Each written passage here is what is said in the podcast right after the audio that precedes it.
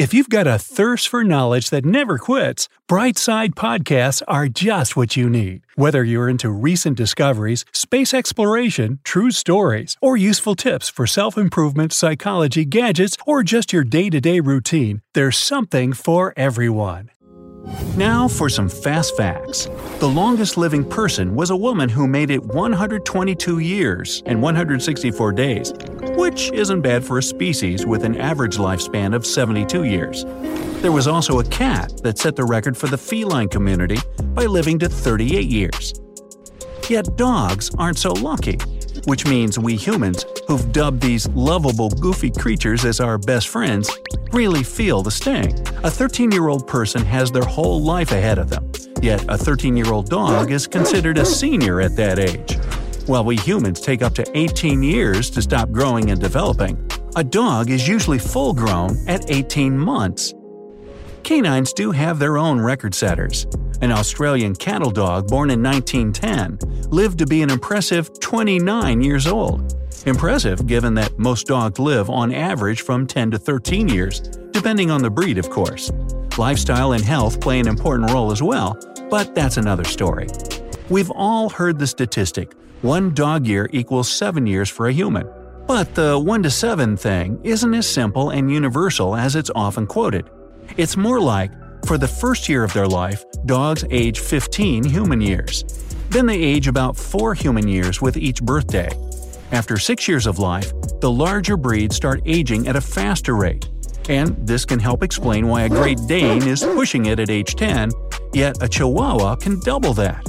But the question is why? Scientists have been trying to figure that out for decades. And not just about larger breeds living shorter, but dogs in general. What sets the limits? And why do cats outlast our canine friends? These questions were first asked by Aristotle back in the BCE times. They obviously didn't have the technology or medical knowledge we now do. So the philosopher suspected that the reason was moisture.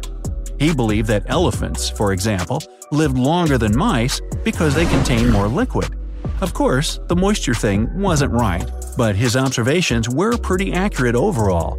Bigger animals do tend to live longer than smaller ones. For almost a century, people believe that creatures with faster metabolisms don't live as long because their bodies get tired. But that's not entirely correct either, at least according to experts who've studied aging in animals and humans. Let's consider our parrot friends. Their hearts beat up to 600 times per minute, yet they have an average lifespan of 20 to 50 years. Their size has a lot to do with that, but they still outlive many other creatures with slower heartbeats and thus metabolisms by decades. Another theory on why some animals live shorter has to do with these things called free radicals.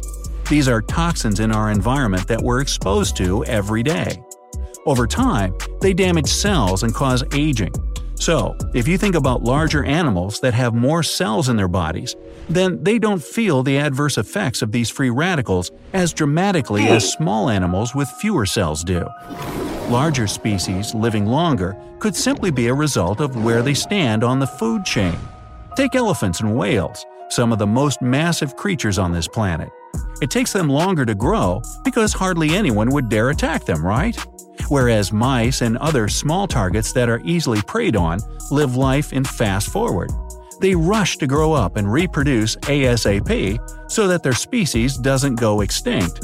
Okay, but those are all animals that live in the wild, not in cozy houses with people to take care of them. So, why don't dogs live longer? Well, for one, dogs haven't always been our pets, but we do have a long history together. Humans and canines have been friends for thousands of years.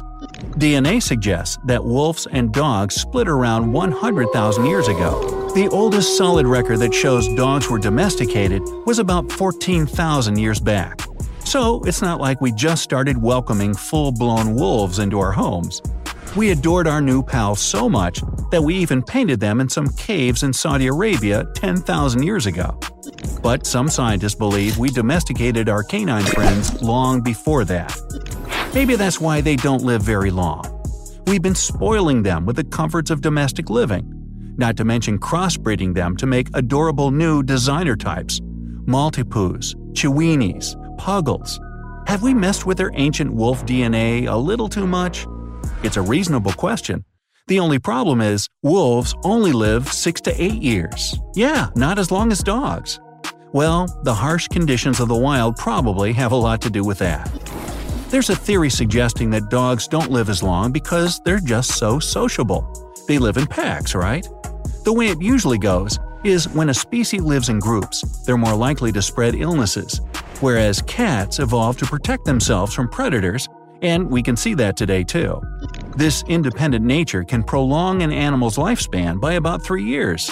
Hence, why whiskers usually makes it longer than Fido.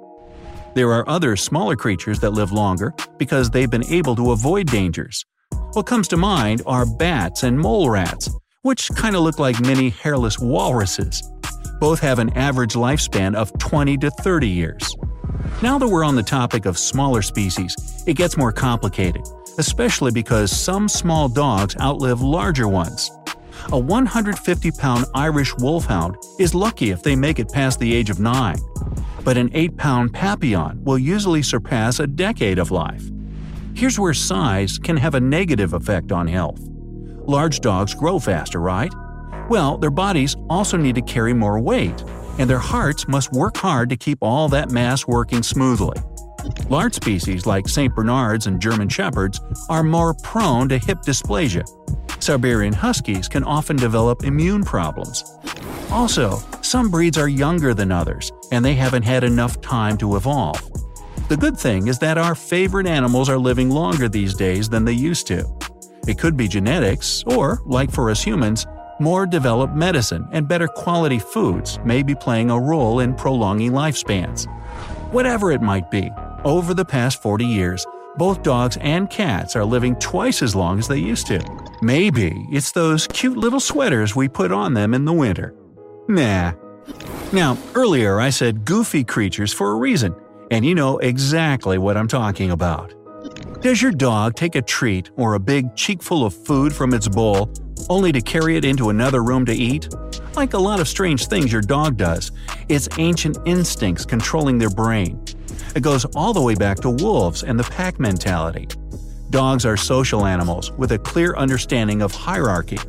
In that small society they formed, each member of the pack had its own social order.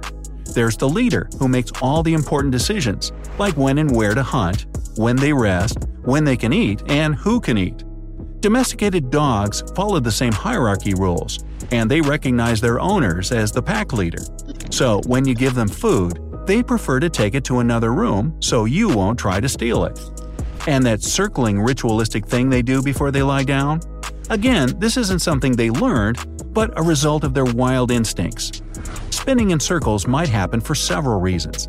One is to prepare the ground and make it comfy. The other is to position themselves in the right way to prevent an attacker from getting to them. Or, in my dog Riley's case, it's to occupy the majority of the space on the bed. What about rolling around in the grass like a goofball? Several reasons for that. The first one is because it's nice and soft and it feels good. Even I do that. The second is to get rid of dirt and debris off their back. The grass is a perfect cleaner.